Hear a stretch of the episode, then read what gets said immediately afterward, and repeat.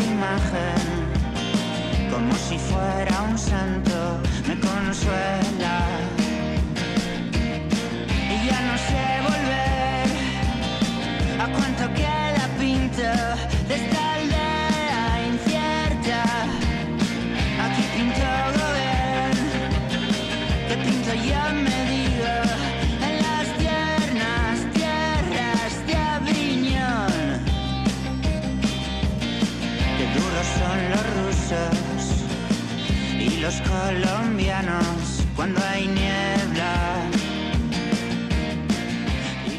Continuamos en este Ponte a Rueda Extra una semana más. Bueno, digo una semana más, aunque es cierto que nos ha costado recuperar la normalidad. Siempre sobrevalorada seguramente la normalidad, pero en nuestro caso, pues esa rutina que tenemos de estar los miércoles a esta hora se nos había quebrado un poco prácticamente en el último mes, porque claro, en- encadenamos eh, por un lado la Echulia, que nos tuvo centrados en el ciclismo, prácticamente 24/7, pero eh, sin hacer este programa semanal. Después llegó nuestro muy merecido asueto y la pasada semana pues yo me tuve que ausentar también porque no me daba el cuerpo para más. Pero bueno, ya no sé si recuperados, pero sí en la forma habitual vamos a poder continuar en el día de hoy. Y claro, si hay ponte a rueda extra, pues evidentemente vamos a saludar a nuestro amigo de Malda Bikes, Astugay Chayuso. ¿Qué tal? Arrachaldeón, Beñat.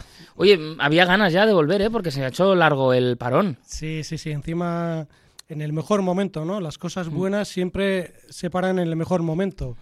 Acabó la Itzulia y nos quedamos con la resaca esa de, Claro. de, de seguir con el ciclismo. Eh, ha pasado pues como a, a muchos, ¿eh? que después de una vuelta muy intensa, pues el cuerpo ahí como que se resiste, se resiente y cuesta un poquito más. Pero bueno, nosotros vamos a seguir con nuestro mm, tono habitual y eh, parte de ese tono es siempre buscar voces relacionadas con el ciclismo desde diferentes perspectivas. Y hoy vamos a tocar una perspectiva que hasta ahora, en estas sí. dos temporadas que hemos tenido, eh, no habíamos eh, tocado todavía. Sí, probablemente yo creo que una, bueno, la, la visión, ¿no? De, de- del otro lado de, de- de las carreras, pues es muy interesante porque al fin y al cabo, ¿no? Nosotros vemos pues un poquito qué supone tener un equipo, cómo se organiza, eh, pues cómo se puede organizar eh, cierta ciertas carreras, cómo se pueden organizar, pero lo que no hemos comentado nunca es, por ejemplo, en el caso del invitado de hoy, pues cómo, cómo hay que organizar una prueba ¿no? en tu propio pueblo, en tu, en tu propia localidad y lo que supone eso. Y para ello tenemos al alcalde de Mayavia, que es eh, Igor Aguirre, y le damos el saludo aquí al, al programa. Caixo Igor, León. ¿Qué ha hecho Arrachaldeón en pareja? Bueno, ¿cómo es, eh, cómo se gestiona el eh, tener, por ejemplo, pues eh, a una Ichulia en, en el pueblo, en el municipio? ¿Cuáles son los pasos que, que hay que ir dando para, para que se pueda cumplir ese sueño? Bueno, pues en primer lugar lo que tienen que hacerte, en este caso la Ichuri, que es eh, la que el año pasado tuvimos aquí en Mayavia, en primer lugar lo que tienen ellos es un poco que, entre comillas, elegir, ¿no? Como, como final o como salida, ¿no? Eh, en nuestro caso tuvimos la, la suerte y la oportunidad de, de tener una meta de la categoría de chicos y una salida y una llegada de la de chicas. Entonces la organización, pues, eh, pues eh, como para un pueblo como Mayavia, que somos pequeños, eh, tenemos 1.200 habitantes, pero con una gran afición al ciclismo, pues fue una organización entre la Ichulia, la misma Ichulia, que son un poco los que ellos llevan la, la voz cantante en la organización, y luego nosotros, pues en el tema de, de tener todo mantenido, todo limpio, eh, quitar todos los estorbos posibles para que se pueda realizar la, la prueba. Sí, es un poco laborioso, pero bueno, siempre hemos estado acompañados por lo que es la organización de la Ichulia. Igor, supongo que en a- bueno, momentos previos ¿no? a, esas, a esas carreras, ¿no? Bueno, carreras o, o etapas de, de la Itzulia, ¿no? Que ya habéis tenido ahí.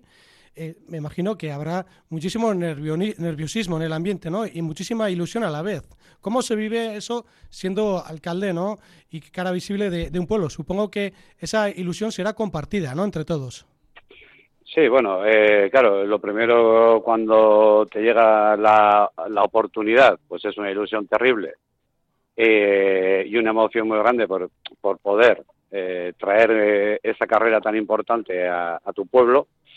y, luego lo que es un compromiso también, ¿eh? porque quieres que salga todo perfecto, que no tengas ningún problema, que todo ruede y nunca mejor dicho. Y entonces, pues sí, sí, pero sobre todo ese compromiso e ilusión y esa felicidad compartida, ¿no? En un pueblo con muchos aficionados al ciclismo, pues entiendo que eso tiene que ser muy especial, poder ver a los gigantes del pelotón que tantas veces vemos por la tele, verlos cerca de casa en un paisaje reconocible. Sí, sí, sí. En nuestro caso, además, eh, el final de etapa que tuvimos eh, de chicos y de chicas, que era un final muy duro, pues eh, estuvo muy bien. La gente del pueblo estuvo encantada. Joder, fue un, un evento eh, extraordinario para nosotros ¿no? y para nosotras. Entonces estuvo, estuvo muy bien, muy bien. Luego habría quien eh, querría medirse ¿no? con los profesionales. Ya una vez se marcharon, de decir, bueno, les he visto hacerlo, ahora voy a intentarlo yo, pero que no era, no era nada sencillo, la verdad. Sí, sí. De, hecho, eh, tuvimos que, por donde pasaban, es una zona peatonal, y luego accedían a, una carretera. Tuvimos que hacer una pequeña obra pues para, para pasar de esa zona peatonal a la carretera y, y todavía la mantenemos porque el muro de Mayavia que se denominó, pues oye, pues eh, viene mucho aficionado y todavía siguen subiendo por aquí, por, por esta subida y la, y la, mantenemos como, como se quedó en la carrera, vamos, porque la gente sigue viniendo a Mayavia a subir eh, eh, esa cuesta, el, muro de Mayavia que le llaman. Peñat, esto hay que decirlo. Yo creo que si Igor quiere, puede marcar el mejor registro de esa subida. El con, el con, ese famoso con de Strava, ¿no? Que ya me, ya me he enterado por ahí, ya me ha dicho un pajarito que Igor tiene una bicicleta eléctrica y que con aquella bicicleta, oye, qué menos, ¿no? Siendo ahí la cara más visible del pueblo, ¿no? Que tener por lo menos en Strava el con. Ah, ya, ya, ya, ya, ya, eso es, eso es. Ya lo he subido, he subido con las dos, ¿eh? Con la eléctrica y con la no eléctrica. Evidentemente con la eléctrica bastante mejor, bastante mejor, pero con la otra también ya subí, ¿eh? Sufriendo y me di cuenta de que realmente había, había buen repecho, la verdad y fíjate que lo teníamos aquí y nunca le habíamos prestado atención en ese sentido. No sé si sí que lo tenemos en el centro del pueblo. Yo soy una subida, que vamos a la Casa de Cultura, que la tenemos ahí, y cuando subes andando llegas desfondado. Pero en bici, pues imagínate, en bici era como ostras. sí, estuvo bien, estuvo bien. Y luego está esa vertiente, ¿no? De, escaparate que, que, tiene el ciclismo como seguramente ningún otro deporte, porque al final igual puedes albergar un campeonato ¿no? de otra disciplina o puedes eh, tener algo en el frontón o donde fuera y la gente va a ver algo que, bueno, pues sí, pues eh, un polideportivo, un frontón. Pero claro, cuando tienes una prueba ciclista van a ver todo, ¿no? Van a ver el paisaje, van a ver el entorno y oye, pues eso también eh, siempre está bien, ¿no? Para, para que te conozcan. Sí, sí, sí, sí, como patrocinar un poco o para que la gente conozca. Yo siempre, eh, esto lo dije ya, lo he dicho en muchos medios y muchas veces, ¿no? O sea, eh, Mayavia se colocó en un, en un mapa en el cual no existía. Y fue una cosa muy importante, tanto para el ayuntamiento también como para las empresas que nos ayudaron a, para, para sacar este, este proyecto adelante. Eh, por ejemplo, teníamos aquí, tenemos Orbea, que fue uno de los patrocinadores, eh, luego la Sociedad Deportiva Ibar, no me quiero olvidar de nadie, pero tuvimos muchos patrocinadores y nos echaron una mano para financiar eh, la prueba. Fíjate, Beñat, que en un pueblo de 1.200 habitantes estamos hablando probablemente la cuarta mejor prueba por etapas de a nivel World Tour, porque bueno, estaría el Tour, Giro, Vuelta, y después yo creo que en este momento, a mi parecer, eh, la Itzulia está por encima de, de, Dauphiné. Dauphiné, bueno, esta es un previo al Tour de Francia, pero en cuanto a participación, yo creo que, ostras, estar en el, en el top 5, por decirlo así, y, poder estar ahí, Mayavia, en el mapa, pues que es que eso es, es escaparate brutal. No hay que olvidar que, esto es una cosa a nivel mundial, cuidado. Sí, sí, sí, sí, sí. Vernos, vernos a ese nivel fue muy emocionante. La gente se volcó totalmente en Mayavia con la prueba. O sea, eh, todos los cortes que tuvimos que hacer de tráfico, de parkings, eh, las molestias, entre comillas, que, bueno, y sin comillas, las molestias que, que se causa en el pueblo, pues todo el mundo estuvo súper formal, súper correcto, no hubo nada, ni un, ni un mal gesto, ni un mal grito, todo el mundo fue súper correcto y, joder, fue una cosa extraordinaria, la verdad. Pues como el pueblo cómo el pueblo se, se volcó totalmente con la Ichulia. Es francamente importante, ¿eh? porque a veces vemos eventos en los que bueno, no todo el mundo parece entender la magnitud de los mismos Sí, y sí, sí. pues cualquier pequeña inconveniencia, y que en este caso ya sabemos cuando se cortan carreteras y demás pues son más que pequeñas, pues está bien que, que la gente lo, lo acepte. No sé si ya, pues eh, claro, mirando a próximos años, a próximas carreras que puedan pasar, pues también un poco pendientes, ¿no? Después de haber hecho eh, ese, esa demostración de que, que podéis organizar, pues ya esperando igual la llamada, ¿no? De alguna otra, de la Ichulia Sí, o de cualquier sí, carrera que pueda pasar. Sí, sí, sí, sí, sí, evidentemente. Nosotros, eh, ahora que ya hemos empezado, hemos cogido carrerillas, sabemos un poco cómo tenemos que hacer las cosas, lo que queremos es seguir, seguir en esta, en esa ola, vamos a decir. Entonces sí, estamos dispuestos y bueno, sí que ha habido ciertos acercamientos. Este año no ha sido posible porque bueno, tenían otro, otro recorrido ya pensado.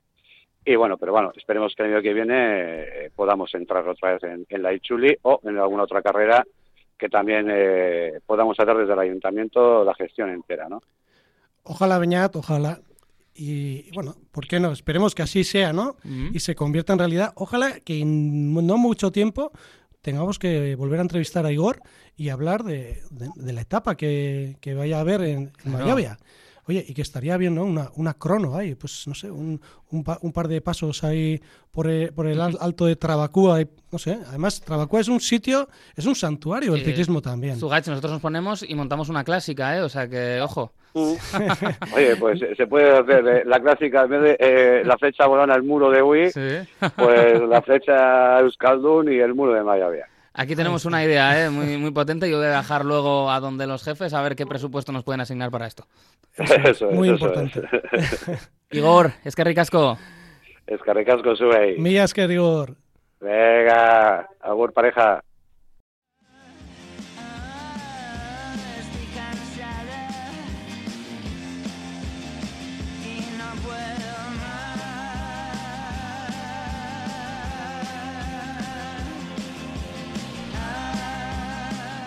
Siempre, ¿eh? Siempre escuchando voces diferentes y diferentes perspectivas del mundo del ciclismo. Oye, pues hemos mencionado el muro de Ui. Anda que la semana pasada eh, no, no se le vio cómodo ni nada ¿eh? a Pogachar. Eh, ¿Cómo cambia el ciclismo en una semana, de todas formas? ¿eh? Sí, esto siempre lo hemos dicho, ¿no? Al final hay que estar ahí en el momento que hay que estar, no hay más ahí.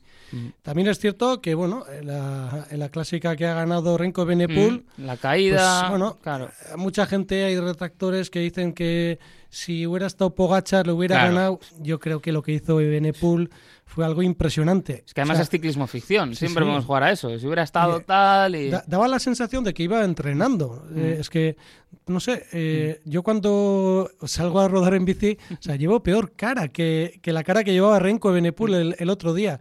O sea, para hacer eso lo que hizo, eh, no tomó ningún tipo de riesgo en la bajada ni en los puntos No, un poco críticos.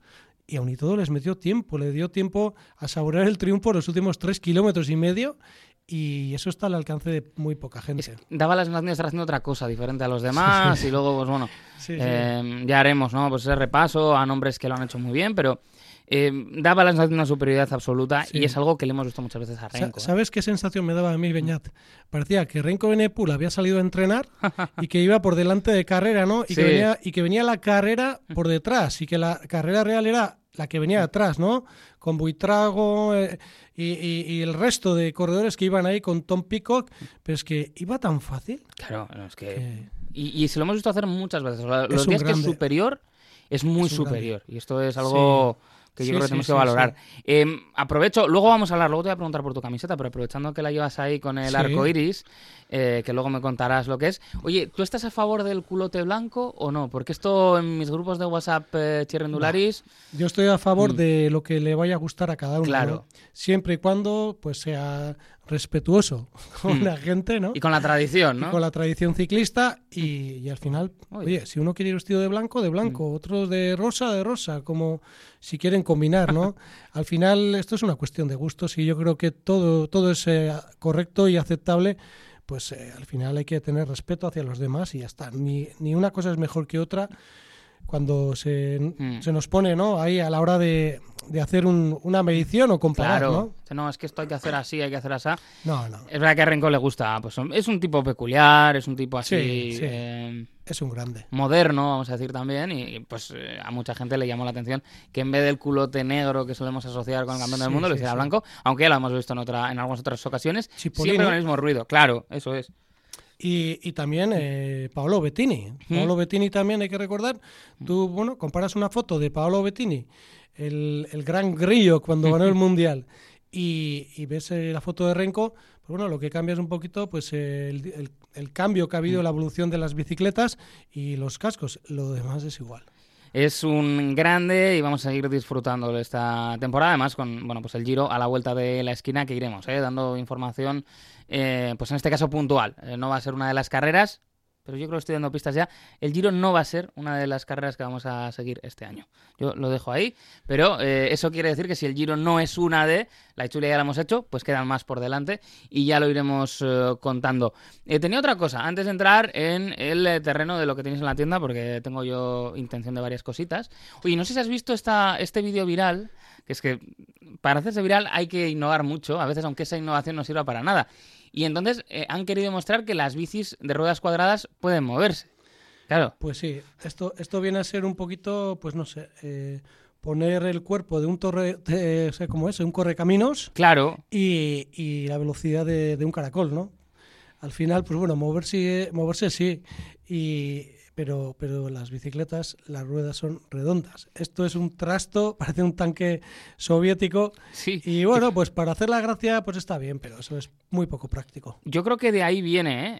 Eh, un poco el- el- la inspiración, eh, porque eh, pues ha sido un, un canal de YouTube sobre innovación en ciencia y efectivamente se mueve como un tanque. Es decir, claro, si uno piensa ruedas cuadradas, la rueda como tal no se puede mover porque el golpe que te das es tremendo, llega a un punto, ¿no? Sí, sí, Cuando llegas al vértice, te vas para adelante. Eh, lo que hace es que la, eh, digamos el neumático se mueve como el de un tanque, ¿no? Haciendo el, el Sí. efecto oruga, creo que se llama. Al final es una, una cinta, ¿no? Que se Eso va es. moviendo. Ahí las llantas, aunque le parezcan que Te arrastras, básicamente. tal, el eje de la rueda no se mueve, lo que se Sí. mueve es, digamos, el mecanismo de engranajes que lleva, pero es que eso es un trasto. Sí, sí, y con esto evidentemente no pasas un bordillo, aparte de que eso, eh, si algo bonito tiene la bici, ¿no? Entre muchas cosas, es cuando dices, joder, si es que voy, voy, ¿cómo, cómo fluyo, ¿no? ¿Cómo me voy casi? Aquí sí, vas sí. arrastrándote por el suelo directamente, es decir, Tú, imagínate, Beñat, que tengas que saltar un, un bordillo para. Claro. para bajar. Es que, bueno, No, no. es que te quedas ahí trabado. Fatal. Y, subir, eso de subir, nada, te quedas, te quedas ahí tocando el bordillo ni, y no avanzas. o sea, tiene su mérito. imposible. eh, y claro, eh, fíjate que siempre hablamos aquí de las innovaciones. Eh, Sí, Por ejemplo, eh, se ha hablado mucho en las clásicas de los eh, de los tubeless, ¿no? De, Sí, bueno, sí, pues, sí. si va bien, si no, Yo he si sido para un poco, todos los momentos. he sido contrario. Claro. El tubeless en carretera Hmm. y por el mero, mero hecho de que ya en el primer momento en que salió el primer tubeless de, de carretera, ¿no? Específico para carretera, eh, no había no había unión en los fabricantes de, Mm. de llantas Claro. y entonces muchísimas marcas, pues nada, dejaron de lado, ¿no? El sacar este producto porque al final era un problema. Y aún a día de hoy, después de unificar ciertas, ciertas medidas de talón y de pared de, de ruedas, pues de- siguen dando problemas. Y de hecho, eh, recuerdo hace dos años, creo que fue, el Eitzulia, pues eh, bueno, yo estaba de mecánico con el equipo de Oscar Guerrero, con el Academy, y bueno, íbamos eh, por delante de carrera nosotros, viendo un poquito el recorrido, y bajando el, el- el puerto de, de Arlabán había un tramo con bastante gravilla y un poco, pues bueno, la carretera con algún agujero que otro. Les avisamos a los corredores, ¿qué ocurrió?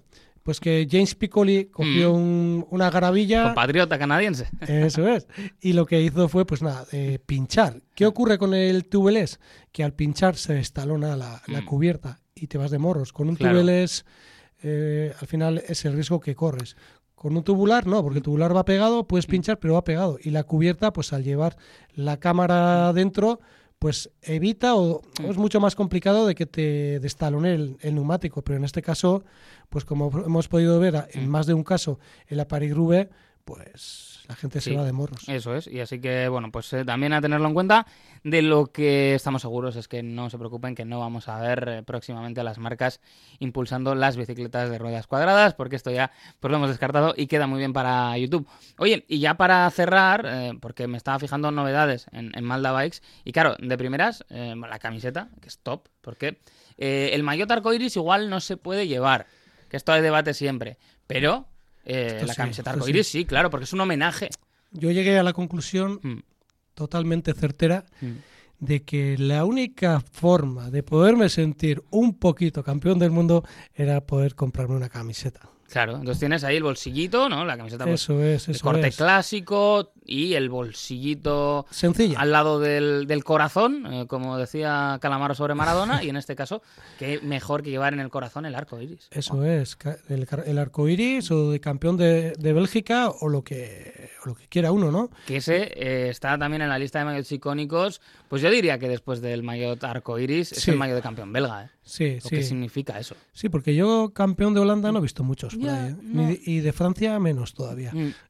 Alguno de Italia, yo creo Claro. que Italia sería, ¿no? Después de Tiene tirón, ¿eh? Sí, sí. tiene su cosa, ¿no? Porque ha habido muchos Mm. años en los que eh, el rollito este italiano Sí. pues eh, atraía mucho, ¿no? Yo creo que solía haber por, por donde iba eh, alguien con un maillot eh, de Katusha de campeón de Italia, creo que era de, de Pozzato. Pues seguro, seguro, seguro, seguro. Sí, y esos están guays. Pero yo creo que Hmm. y, y yo creo que en este caso Hmm. pues voy a tener que hablar yo con el fabricante, Claro, con nuestro distribuidor y habrá que meter también aquí nuestra bandera, la claro, Icurriña. claro, eso La es. Icurriña, aquí estamos con nuestro ciclismo, ciclismo de Euskal Herria, Mm. una cosa y otra, pues oye, falta nuestro, Sí, sí. nuestro, nuestro maillot, ¿no? Porque vemos eh, a León de Flanders, vemos Claro. muchas cosas, pero ¿por qué no? Tenemos que sacar aquí nuestra Icurriña, estas camisetas. Oye, y luego para ver bien estos días que ya empieza a hacer sol, estoy bastante enamorado de verdad de las gafas que habéis traído, eh, incluso para, para ir por la calle, porque a mí me gusta mucho el diseño así retro y bah, Sí, es una sí. pasada. Os estaba viendo ahí en Instagram y Pues fantásticas. sí, en este caso son gafas de, de Spug, ¿no? Hay que decir que año tras año pues sorprende, ¿no? Eh, las cosas que van haciendo toda la gente de, de Spug, tanto en equipaciones, eh, ropas de, bueno, de verano, de invierno, cascos, eh, todo tipo de cosas que te puedes imaginar, Spug lo está haciendo. Y en este caso, como tú bien dices, las gafas es que están a la altura de cualquier Sí, sí. gafa de cualquier marca top, porque son ya con unas lentes de muchísima calidad, Mm. la montura es preciosa y puedes ir, pues eso, eh, como uno de los gallos del pelotón profesional. Y se han llevado, ¿eh? si alguno tiene duda, eh, se han estado llevando estos últimos meses también eh, como complemento de moda casi, porque es que son muy bonitas. O sea que yo no lo, no lo descarto, ¿eh? cualquier día estoy haciendo el programa y a la gorra le sumo unas gafas de sol y ya voy de celebrity por la vida. Eh, para hacerse con ello, pues ya saben, eh, Malda Bikes, en cualquiera de sus dos localizaciones, y nosotros volvemos a escuchar su la próxima semana. Eso es, eso es. La semana que viene volveremos a hablar y, y bueno, habrá que, habrá que ver qué va pasando ya durante esta semana o Mm. dos semanas, porque ya hay que recordar que el Giro está ya a las puertas, ya, Nada, ya es está que ahí. estamos ya en momentos previas, ¿eh? empezar a mirar y a ver quién llega y quién no, y Sí, quién se cae, digamos, de, la lista a última sí, hora. Que esto porque hablando de caerse y Mm. de caídas, pues eh, fea caída, ¿no? La de Tadej Pogacar. Sí, seis semanitas. Y, ahora no, ¿no? queda un poquito no esa cosa de que cómo llegará no Ya. al tour. Yo creo que llegará bien, pero ya se verá, porque al final es una, una rotura Mm. y ha sido intervenido. Entonces, Sí, que luego mm, lo que todo lo que te trastoque en la llegada hacia un gran objetivo mm, se puede notar. Igual no se nota de forma directa, pero de forma indirecta el cambio de patrones, de entrenamiento y demás, eso es. pues bueno, te puede afectar. Es verdad que se le ve que, que va con piernas de sobra y entonces Sí, yo creo sí, que por ahí Por pues, ahí no, no tiene problema. no va a sufrir. Y mi tocayo, Juan Ayuso, que ayer debutó Mm, y a solo 13 segundos, si no recuerdo mal. Oye, no, mm, para no- haber estado sin tocar la bicicleta desde la vuelta, sí, tiene mérito. pues cuidado, eh, que ha tenido una lesión muy mala y no ha podido entrenar lo que hubiera querido. Fíjate que no, no lo puse en tropela por aquello precisamente de las dudas que me generaba el hecho de que, bueno, pues estuviera, hubiera estado tanto tiempo parado, pero bueno, eh, al final aquí los, eh, los buenos lo demuestran en cualquier escenario y buenos ratos los que pasamos cada semana con nuestro amigo de Mada Bikes, con su Ayuso. Es que ricasco. Venga, Beñat.